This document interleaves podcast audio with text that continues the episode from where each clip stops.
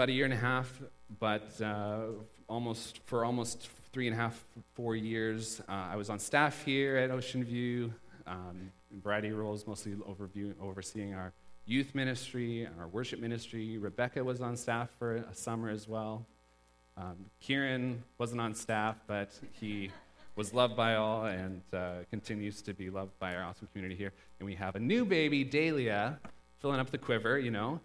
And so you'll be able to meet her after the service. She's around, extremely cute. Today we live in Parksville. Um, I'm involved in our family business, Little Qualicum Cheeseworks. Rebecca is a teacher on call and an excellent and busy mom for our kids. We attend a church there, confusingly called Oceanside Community Church. and, uh, and when I'm leading worship there, you can imagine how often I get the two confused. It's, it's uh, really worked out interestingly.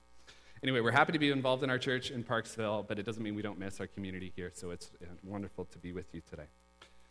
And also, happy 2019. It's exciting to start a new year.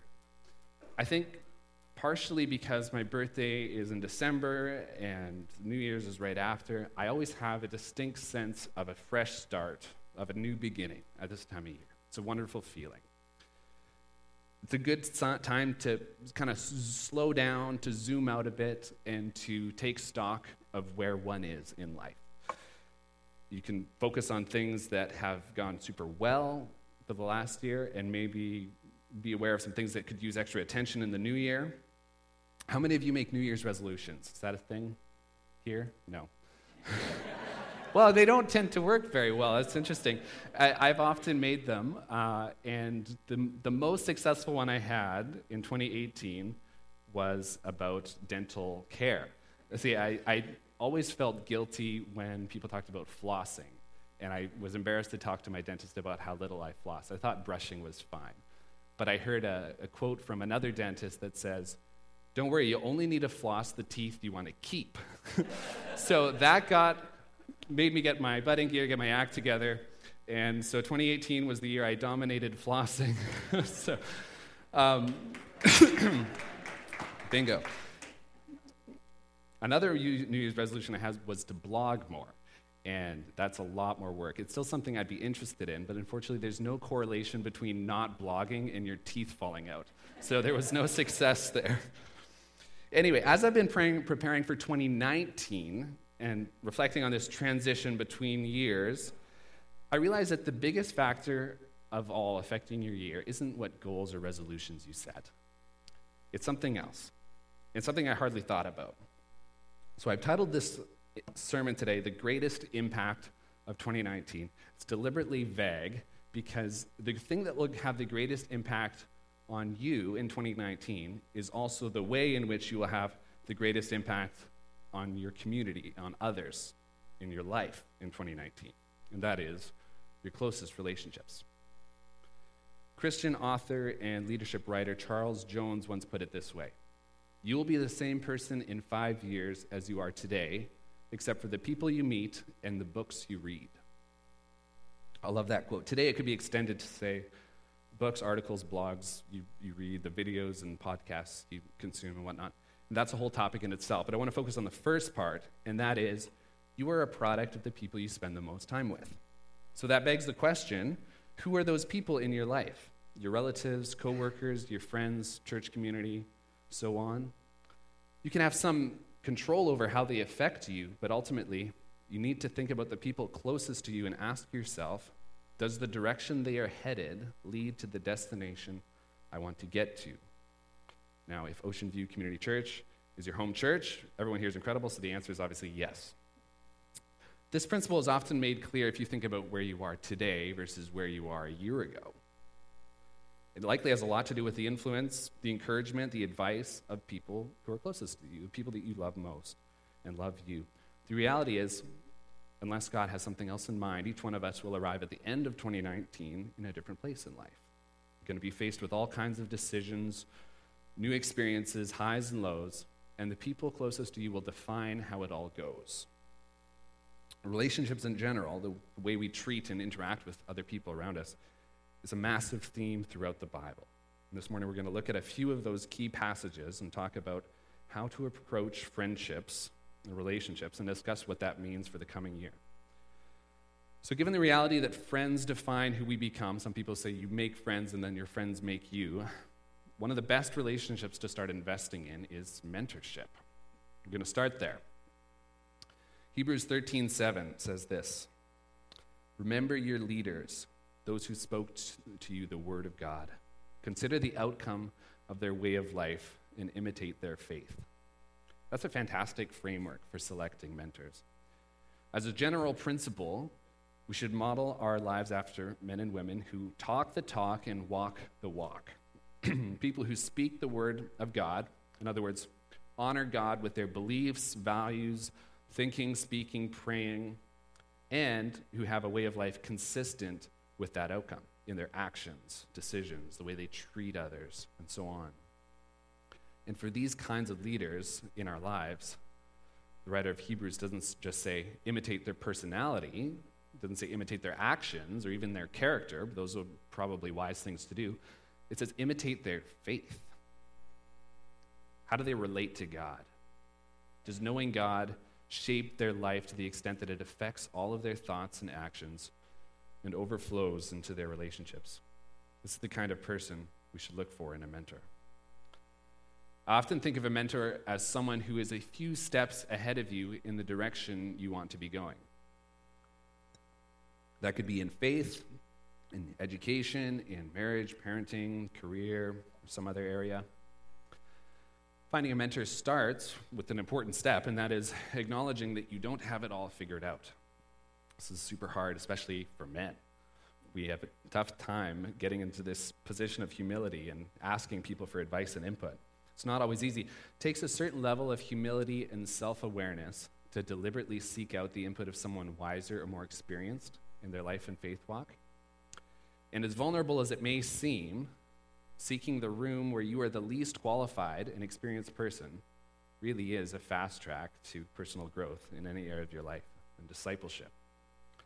King Solomon wrote about it in his Proverbs uh, 13:20. It says, Walk with the wise and become wise, for a companion of fools suffers harm. The second big shift in this isn't just being mentored, but mentoring others. Finding a mentor is awesome, gaining the new skills, wisdom, insight, training, very important. But ultimately, life isn't just about advancing ourselves or pursuing our own success. In addition to finding mentors and positive influences in your life, it's important to be a mentor and a good influence to others. One of the most prominent examples of a mentoring relationship that in the Bible is that of Paul and Timothy. Paul himself clearly demonstrates the importance of mentoring others. In Acts 16, 1 to 5, we see the start of this mentorship. It says, Paul came to Derbe and then to Lystra, where a disciple named Timothy lived, whose mother was Jewish and a believer, but whose father was a Greek. The believers at Lystra and Iconium spoke well of him. Paul wanted to take him along on the journey, so he circumcised him because the Jews who lived in the area, for they all knew his father was Greek. And they traveled from town to town, and they delivered the decisions reached by the apostles and the elders in, in Jerusalem to the people, for the people to obey. So the churches were strengthened in the faith and grew daily in numbers. This mentorship grew to become one of, one of the most important ministry partnerships in the early church. Paul often talked of Timothy as his son. They were that close. They had this kind of um, friendship and close working relationship. They traveled together, worked together, and eventually Timothy was commissioned to begin ministry on his own. And I want to go into the significance of that succession, but first, there's a great principle here we have to acknowledge with regards to mentorship. It's not just up to the mentee to find a mentor. As important as that is, Paul went looking for Timothy. And then he invited him into his life and initiated a training and discipling and mentoring relationship. Paul saw Timothy, he was well regarded in his community, he was clearly had a leadership potential. He needed experience and training, and he didn't wait for Timothy to realize his own need for mentorship. He just invited him into his mission. And then he had him circumcised, which thankfully isn't something we have to do now. But my point is if you're someone who has great experience and training and mentorship opportunities from others, or even if you didn't have that and you wish you had, it's time to start investing in others. Even in this church, there's so many teens, young adults, young couples, older couples who could benefit from your encouragement, from your input in their life. And if you don't know how to get involved in their life or what language to use, what things to be doesn't matter. Just be like Paul, invite them into your life, into your mission. I think there's a lot of us that could be doing this more. It's, in fact, all of us should engage in this process in some aspect. It's the core part of kingdom living, it's our Christian mandate. We learn to teach, we receive to then give. Paul eventually commissioned Timothy to engage as a leader and to mentor others. In 2 Timothy 2 1 to 2, it says, You then, my son, be strong in the grace that is in Christ Jesus, and the things you have heard in me, me say in the presence of many witnesses, entrust to reliable people who will also be qualified to teach others. You see how this scales up, how it multiplies? We become equipped to then equip others, to then equip others, and so on. Now, if an example like Paul the Apostle makes you think you're not super qualified to mentor others, that's not the case at all. This isn't just something that applies to spiritual warriors or experienced Christians or people who have their life together. Timothy's ministry was not all butterflies and roses. He ran into issues. He had his own insecurities about his abilities. During that time, Paul wrote this incredibly encouraging passage to him in, a letter. He said in 1 Timothy 4 to 2, 412, he says, Don't let anyone look down on you because you are young, but set an example for the believers in speech, in conduct, in love, in faith, and in purity. Maybe today you're young.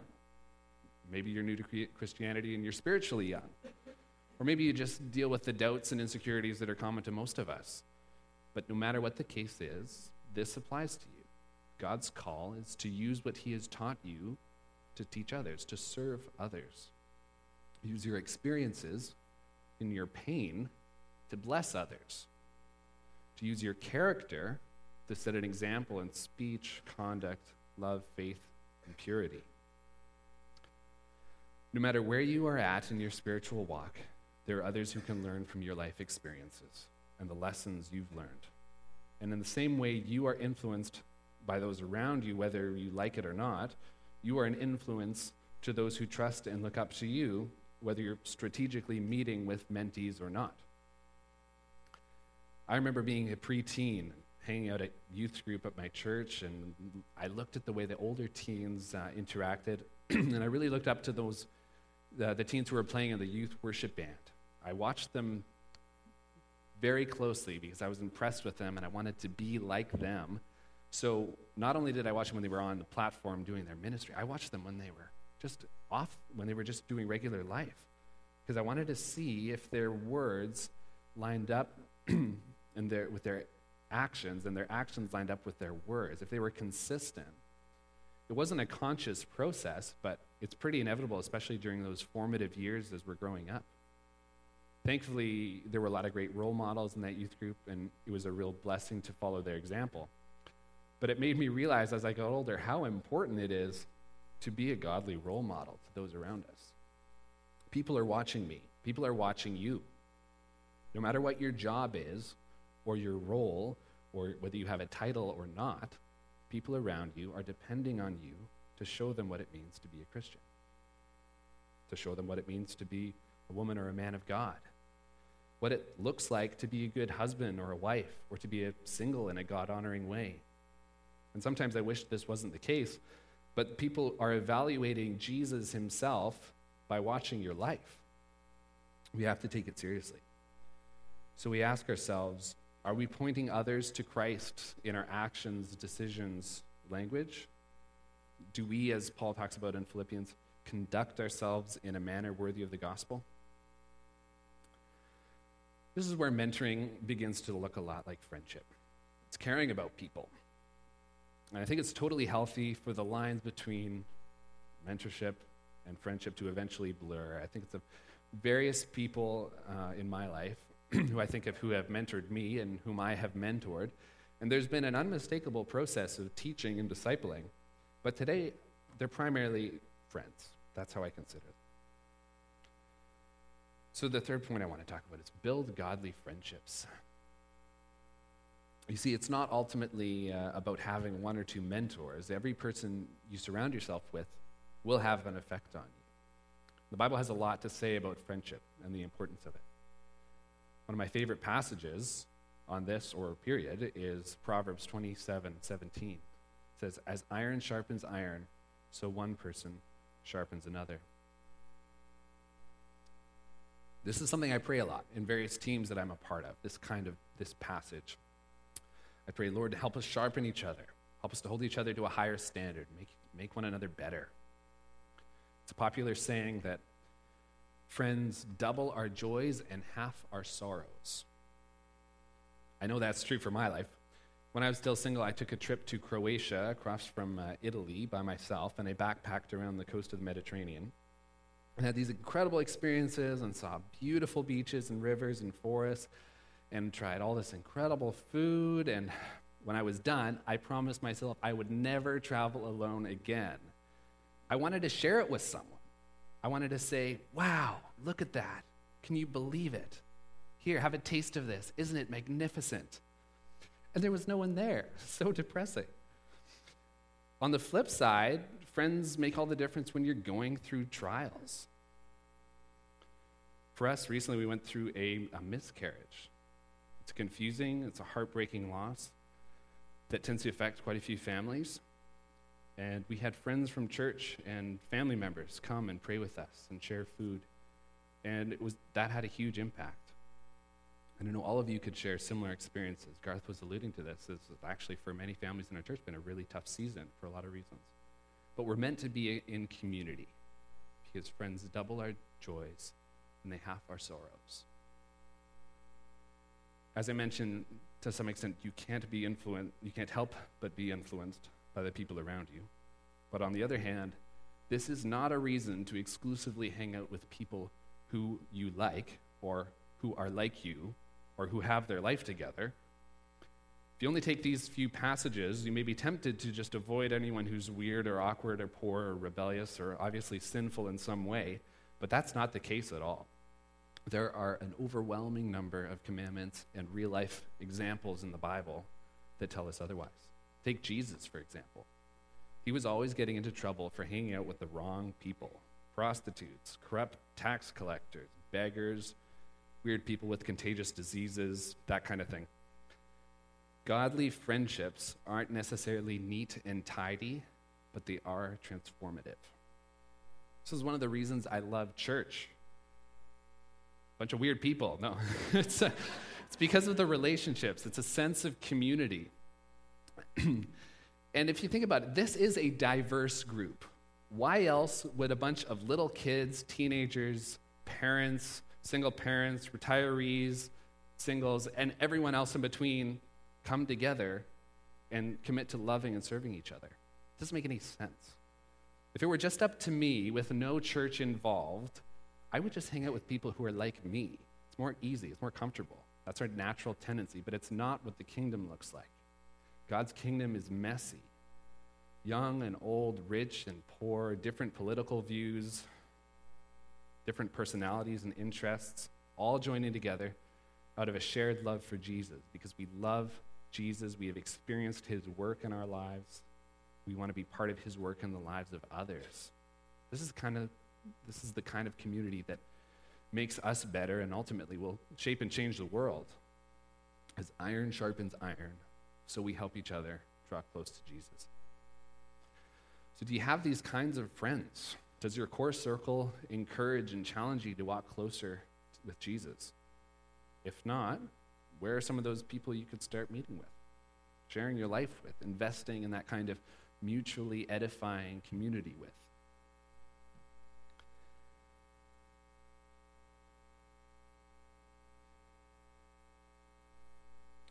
I think in most cases, cutting off a friendship that isn't like this is not a wise thing to do, isn't the right decision maybe in some cases. But a friendship will shift, it, and this is a natural progression. If you realize the people that are closest to you are not helping you get to where you want to be, get to where God wants you to be, first of all, find friends who do.